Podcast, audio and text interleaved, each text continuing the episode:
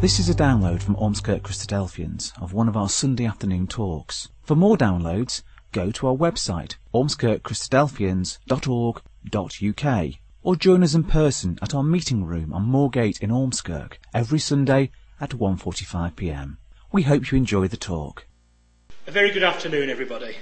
Uh, this is the second in a series of talks we're, we're holding looking at Bible poetry. And last week we thought about how God is revealed in the Psalms and today we're thinking about how Jesus is revealed in the Psalms. And of course, the Psalms are a very much loved collection of poetry, aren't they? There are probably few among us who have not at some point read, recited, or at least sung Psalm 23, The Lord's my shepherd. It is a favourite and it's one that has been set to many different sorts of music. But we want to see that there's an awful lot more to the Psalms than just nice poetry, although, of course, they are that. And, and before we think specifically about what they, what they tell us about Jesus, just want to have a little think about the books themselves. You see, the Psalms, the book of Psalms, as we have it in our Bibles, is made up of 150 psalms or songs. And, and they are poet, poetry, they are praise, they are prayers, and they are also prophecy. And many different psalms have many different feelings to them, different senses, different tenors, um, and, and perhaps different applications, and we'll think of a few of those. a lot of the psalms, the majority were written by David, who lived about a thousand years before the time of Jesus. Some of them were written by other, other men, other godly men, such as Hezekiah and Moses. And these psalms were used in a number of different ways. They were used for congregational worship, they're also used for personal meditation. And of course, just as they were used at the time they were written, so the same applies today. They're used corporately or together, or indeed for individuals on their own.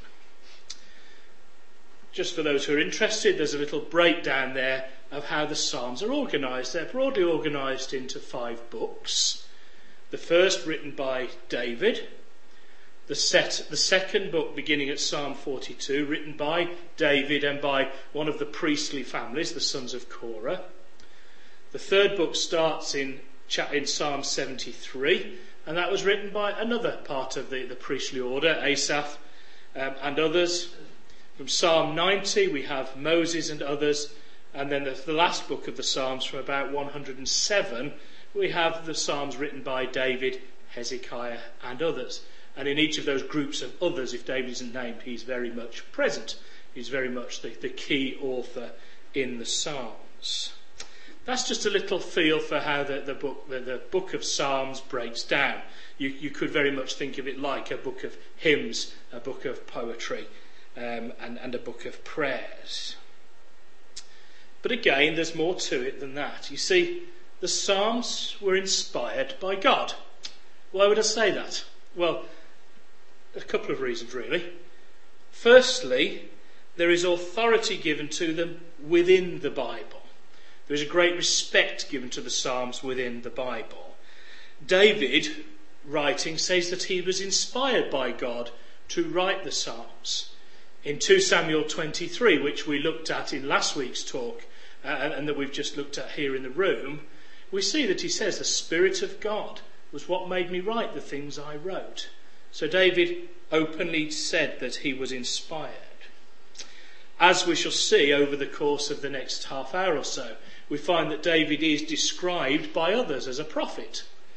And we also see that Jesus quotes from the Psalms. So there is considerable authority given to the Psalms from within the rest of the Bible. But what's the proof? Well, the proof or the evidence, if you like, that these, these Psalms really are written by God and inspired by God is in fulfilled prophecy. And we're going to look at prophecies the Psalms made about Jesus' life and his death and his resurrection.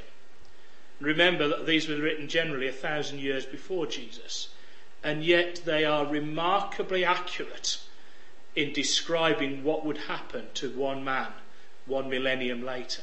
Now, no human being could write that with that sort of accuracy. It could only have been written by God. And so that is why we see this as evidence that the Psalms are inspired by God. What that gives us is great confidence. You see, if everything the Psalms have prophesied would come to pass do, then that means we can have confidence that the Psalms that talk about Jesus as a king, a king of the entire world, well, actually, they will be fulfilled as well. And that should give us great confidence when we look at life today and we look at the world today that God's will will be fulfilled. But more on that a little bit later. The first I'd like to look at then is about Jesus' suffering and death. The, the Psalms have an amount to say about that. And there's an interesting comparison here because if you read the gospel records of Jesus' crucifixion, you actually find they're extremely factual. There's no real emotion in, in what is clearly an extremely difficult and, and an extremely emotional narrative. That there's very little emotion in there at all. There's also actually very little detail about the suffering of Jesus. It, it's a very matter of fact in the way it's written. And it's fascinating to find that the Psalms, written, of course, so long beforehand, actually provide that detail around the sufferings of Jesus. And they provide the emotion and give us some insight into what Jesus was actually thinking about, what he was feeling as he went through that ordeal. So let's take a look at that. And if you'd open your Bibles to Psalm 22, please. Um, we're, we're, just going to take a look through this psalm and, and see what it says and how it relates to Jesus' suffering and to his death.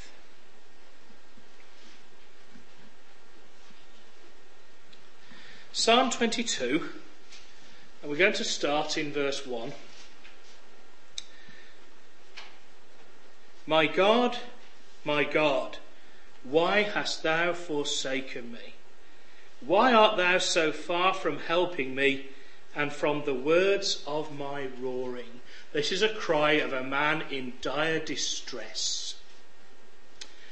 But why would we say it relates to the Lord Jesus Christ? David in his own life had, had times of dire distress. Well, there's a few clues. The first is at the very end of this same psalm. If you come down to verse 31, and we want the very last few words. It says, He has done this. In other words, it has been done. It has been completed. Now, I'm going to put the New Testament references on the screen to save us flicking to and fro too often. But if we look at Matthew chapter 27, then we find the record of the Lord Jesus Christ when he was crucified. And if we go into Matthew chapter 27 and verse 46, we read that about the ninth hour, Jesus cried with a loud voice, saying, Eli, Eli, lama sabachthani, and it's translated for us then, which is to say, My God, my God, why hast thou forsaken me? And that's exactly what we read in Psalm 22, verse 1. And if we were to go to the, uh, one of the other gospel records of Jesus and, and think of Jesus' crucifixion, John chapter 19 and verse 30, we read that when Jesus therefore had received the vinegar, he said, It is finished. Then he bowed his head and gave up the spirit, or he gave up, he breathed his last, as modern versions will say.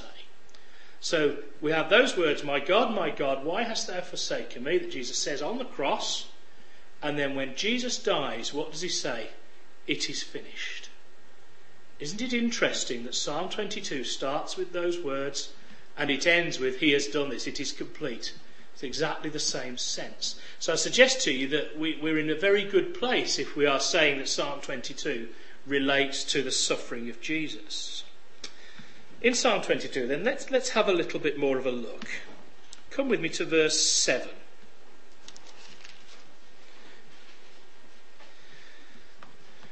All they that see me laugh me to scorn. They shoot out the lip. They shake the head, saying, He trusted on the Lord that he would deliver him. Let him deliver him, seeing he delighted in him. So the person writing the psalm is talking about someone being mocked and being dealt with with scorn. Now, again, if we were to look at our New Testament and have a look at uh, again, the, the, the, the record through Matthew, Matthew 27, well, again, we have the record when Jesus was on the cross. And what do we read? Matthew 27, verse 39. They that passed by reviled him, wagging their heads and saying, Thou that destroyest the temple and buildest it in three days, save thyself, if thou be the Son of God, come down from the cross. Likewise also the chief priests mocking him with the scribes and the elders said, He saved others, himself he cannot save. If he be the king of Israel, let him now come down from the cross, and we will believe him. And then look at the words. He trusted in God. He trusted in God. Let him deliver him now, if he will have him.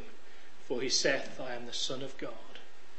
So in Psalm 22, we have a description of those leaders of the people mocking Jesus on the cross, reviling him, dealing with him with scorn, and even the words that they would say. He trusted in God that he would deliver him. Let him deliver him if he will have him. Isn't that remarkable? That the whole scenario has been put there in, in Psalm 22, even down to the words that they would say. Let's carry on. We're looking now at verse 14. Um, I would actually recommend, if you have time, look at Psalm 22 in its entirety because it is an a, amazingly accurate and emotive description of Jesus' death. And it is well worth any time you can give to, to read it through at your leisure. But let's go down to verse 14. And what we have in verse 14 and down to verse, certainly verse 17, but, but elsewhere in the psalm, is a remarkably accurate description of a man being crucified. As say, we don't really get this in the Gospels, they're, they're a lot more matter of fact. But here in Psalm 22, we do. Let's just read it. Verse 14 I am poured out like water, and all my bones are out of joint. My heart is like wax, it is melted in the midst of my bowels. And it's well known that someone who is crucified, it is very likely that their heart will be, will, will be a weakness and will give out because it is put under tremendous pressure and stress by the nature of that torture. Verse 15 My strength is dried up like a potsherd. My tongue cleaves to my jaws. Thou hast brought me to the dust of death. And we know that Jesus on the cross said, I thirst. He was thirsty. And you would think, well, of all the things he was going through, why would he be bothered about being thirsty? Again, it's a real feature of someone who's crucified, that thirst, especially crucified um, in, the, in the heat of the day. Verse 16 For dogs have compassed me, the assembly of the wicked have enclosed me. They pierced my hands and my feet. I may tell all my bones they look and stare upon me. And again, the crucified man is stretched out so that every last detail of his body and his bones can be seen.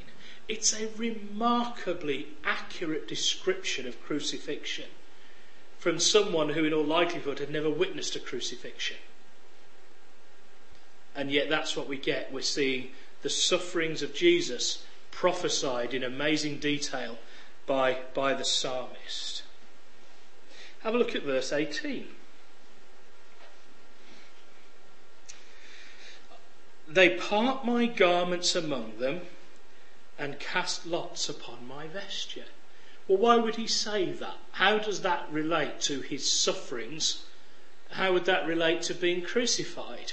Well, again, if we compare it to the New Testament, and this time we're in John chapter 19, if we compare it to, to what Jesus underwent, the similarity is remarkable. John 19 and verse 23, we read, Then the soldiers, when they had crucified Jesus, well, they took his garments and made four parts, to every soldier a part, and also his coat. Now the coat was without seam, woven from the top throughout. They said therefore among themselves, Let us not rend it, but cast lots for it whose it shall be. that the scripture might be fulfilled. And here you see John in his, in his gospel actually points us back. They parted my raiment among them, and for my vesture they did cast lots. These things, therefore, the soldiers did. Isn't that remarkable? And not only that, if you read verse 18 again, why does it say that they do two things? They part my garments among them. Well, why would they part the garments and then cast lots? That doesn't make sense. You either share things out or you find a way of giving it to one person. Well, John gave us the answer, didn't he? Because his, his clothes, they did part between them. But Jesus' coat was of one piece and they didn't want to rip it, they didn't want to tear it. So they cast lots for that. Isn't that a remarkably tiny detail?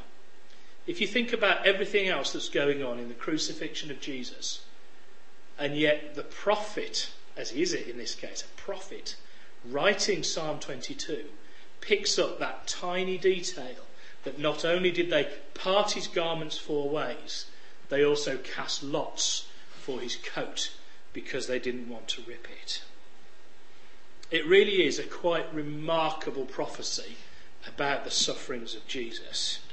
And if you just have a look at verse 19, we see the cry for help. Be not thou far from me, O Lord, O my strength. Haste thee to help me. And that again is a common theme in the things that the psalmist has to say about the sufferings of Jesus. Now, there's other psalms we, we could go to. There's, there's several psalms that talk about the sufferings of Jesus.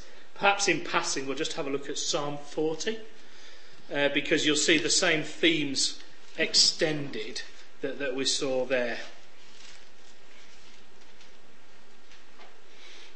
And we're just going to pick up a couple of verses. Psalm 40, verse 11. And we're still with this same cry of Jesus for God to be with him and to help him. Psalm 40, verse 11. Withhold not thou thy tender mercies from me, O Lord. Let thy loving kindness and thy truth continually preserve me, for innumerable evils have compassed me about. Mine iniquities have taken hold of me so that I'm not able to look up. They are more than the hairs of my head. Be pleased, O Lord, to deliver me, O Lord. Make haste to help me. So is this, this idea of Jesus crying to God for, for help and support. And at the start of this psalm, Psalm 40, verse 1, we actually get the answer. It's interesting that sometimes the order is different when, when it's in prophecy. Because in Psalm 40, verse 1, we read, I waited patiently for the Lord, and he inclined to me and heard my cry. He brought me up also out of a horrible pit, out of the miry clay, and set my feet upon a rock, and established my goings. He hath put a new song into my mouth. So here we see this cry of Jesus being answered. And it leads us on to the next thought that we have and the next area we want to look at, which is Jesus' resurrection. Because in those first few verses of Psalm 40, we have this picture of someone being brought out of a pit or a grave and set on their feet and brought to life again. And that, of course, is the good news about Jesus is that although he suffered terribly and died on the cross, he didn't stay there. But on the third day, he rose again. And the Psalms are very keen to, to bring that before us as well. Um, come with me to Psalm 16, please.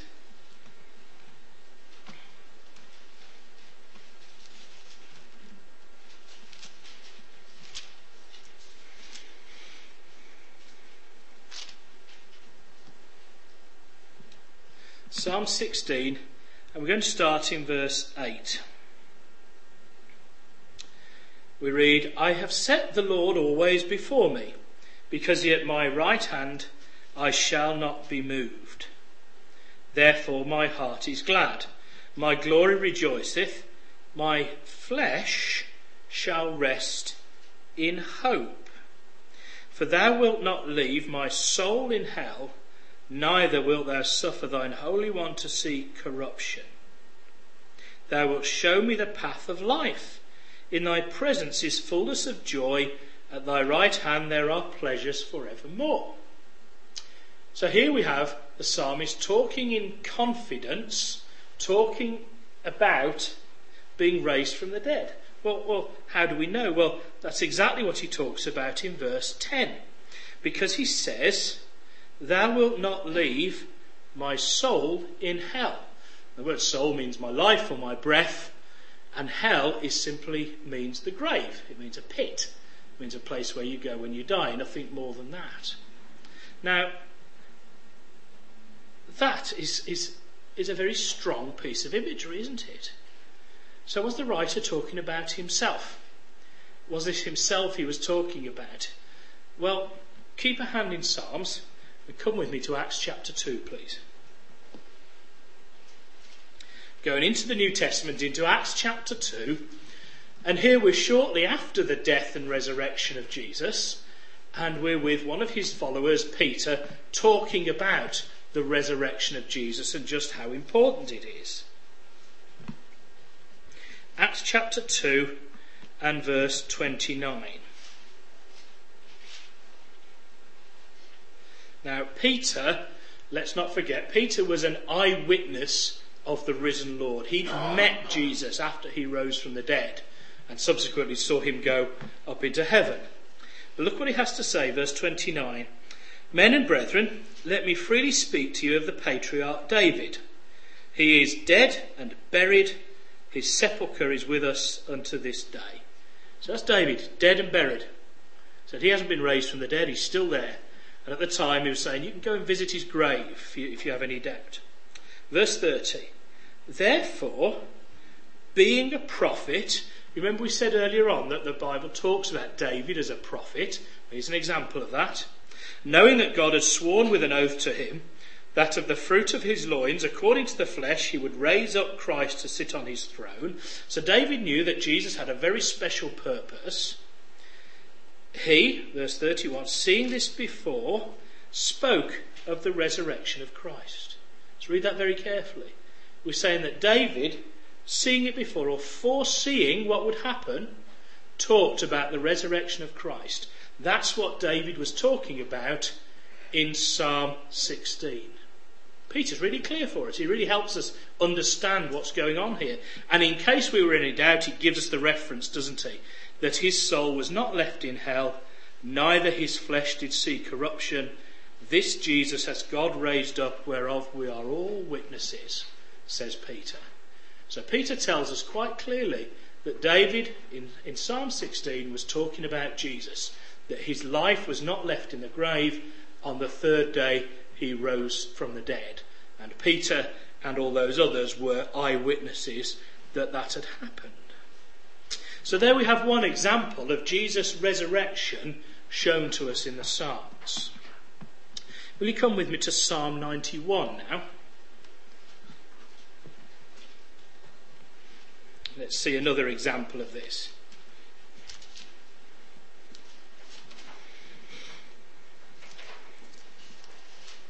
And, and again, we just have this similar language talking about the same events.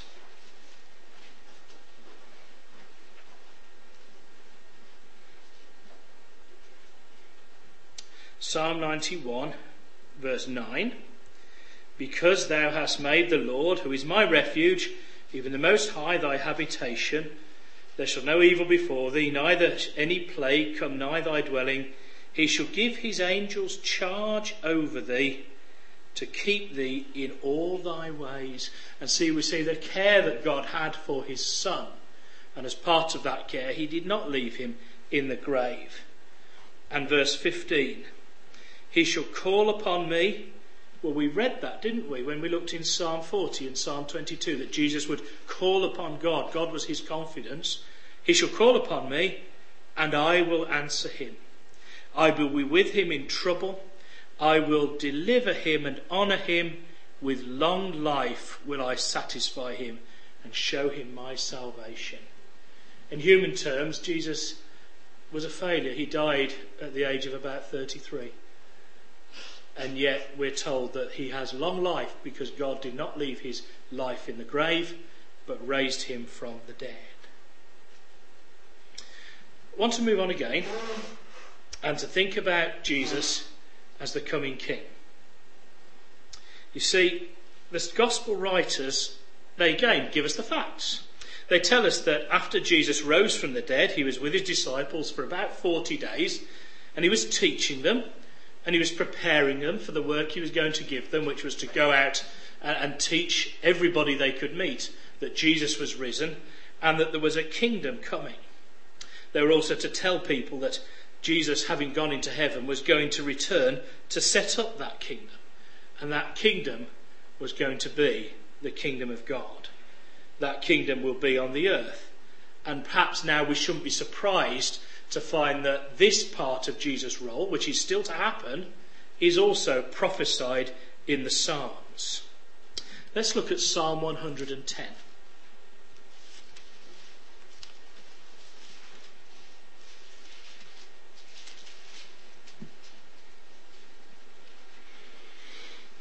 You see, imagine the situation. Jesus Christ returns to the earth and he says to the world, I'm now going to be the king of the world. I'm God's anointed king. And he is.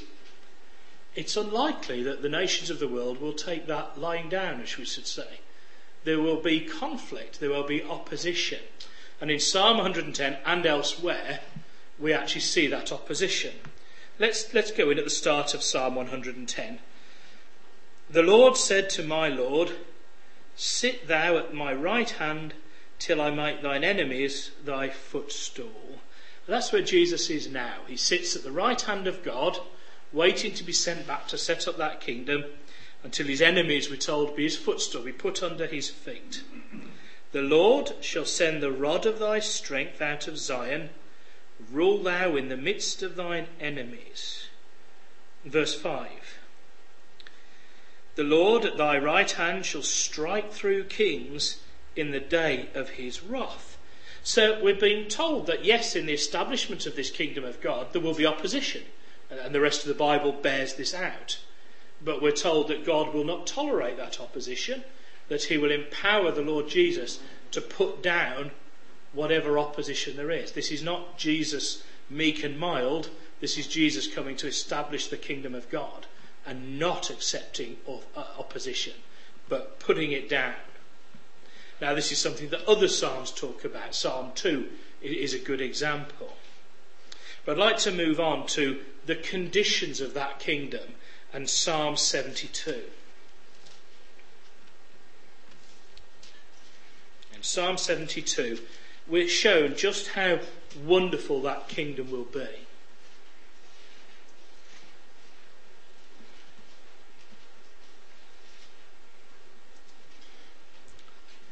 Now, there are some that say this is the last psalm that David wrote. And if it is, it's a pretty wonderful place to finish a very large piece of work, a lifetime's work. Whether it is or not doesn't really matter. But this is a psalm that talks about what that kingdom will be like. And, and in particular, it talks about the conditions of the kingdom. And we're really just going to highlight a few of them here, but this is another psalm that would really merit a very careful read and picking up the details. Firstly, we're going to see that there is justice and there is peace promised for everybody in this kingdom to come. He starts in verse 1 Give the king thy judgments, O God, and thy righteousness unto the king's son. He shall judge thy people with righteousness and thy poor with judgment. The mountains shall bring peace to the people, and the little hills by righteousness. He shall judge the poor of the people, he shall save the children of the needy, and shall break in pieces the oppressor. This is a king ruling with fairness and justice in peace, who doesn't let one oppress another because they're stronger than the other. And that's what this kingdom will be like. Come down to verse 12. He shall deliver the needy when he crieth, the poor also, and him that hath no helper. He shall spare the poor and needy, and save the souls of the needy. He shall redeem their soul from deceit and violence, and precious shall their blood be in his sight. So here we have a world where the weak and the vulnerable are not oppressed, but they're cared for. They're protected and defended. They're looked after and given justice. Well, it's a world I'd like to live in, and it certainly doesn't reflect the world we live in today. But we're told that's what the kingdom of God will be like under the Lord Jesus Christ. And whilst David lived in Israel, he was king in, in southern Israel and then in, Jew, in Jerusalem for a total of 40 years. The scope of the kingdom to come is very different. It will be worldwide. It will encompass all nations of the world and it will last forever.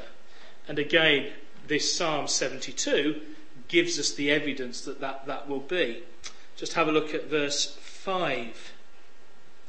They shall fear thee as long as the sun and moon endure throughout all generations. This is not a temporary or a passing order, it's one that's going to last. Verse 7 In his days shall the righteous flourish and abundance of peace, so long as the moon endureth. He shall have dominion also from sea to sea, and from the river unto the ends of the earth. Yea, verse, verse 11, yea, all kings shall fall down before him, all nations shall serve him. You see, this, this wonderful order will be worldwide, such it includes all nations and those who are in authority when Jesus comes back, and we believe that will be very soon, will also ultimately have to accept his rule. And all in the world will live in this place of peace and justice and righteousness. Verse 17 His name shall endure forever. His name shall be continued as long as the sun. Men shall be blessed in him. All nations shall call him blessed. Blessed be the Lord God, the God of Israel, who only doeth wondrous things, and blessed be his glorious name for ever. Let the whole earth be filled with his glory. Amen and amen. The prayers of David, the son of Jesse, are ended. And so, in this picture of the kingdom to come, not only do we see this righteous King Jesus ruling the world in that wonderful way, but we're told that this is also to do with the name and the glory and the power of God, and that Jesus will be ensuring that the whole world is filled with the knowledge of God and with God's character and God's goodness. What a lovely picture of a world to come. And you could look at that in other Psalms, as we said, and we're going to sing it in our, in our closing hymn. Uh, we're going to sing from Psalm 100. So, what do we clu- conclude from all this? It, it's very clear that the prophecies tell us a lot about Jesus, and they give us detail that isn't perhaps included in the gospel accounts of his life. That's very interesting. Perhaps what's more important, though, is that those details and those prophecies came true. And because of that coming true, we can have confidence that the, the, other things David talks about and the other psalmists, such as this kingdom of God to come, will also come true. We can have great confidence that Jesus is just waiting to be sent to establish the kingdom of God on earth. So the question we have to answer is well, what are we going to do about it? And I suggest we should be thankful that we have the Psalms and they teach us the things they do. We should take time to read them and the rest of our Bibles and to take notice of their message, their message. And let's take the time we have now to prepare to be ready for when the King, the Lord Jesus, comes back to the earth to set up his kingdom so that when he does, he find us ready and waiting for him. Thank you. We hope you enjoyed that talk. For more downloads, information about what we believe, and details of our meeting times, go to our website, ormskirkchristadelphians.org.uk.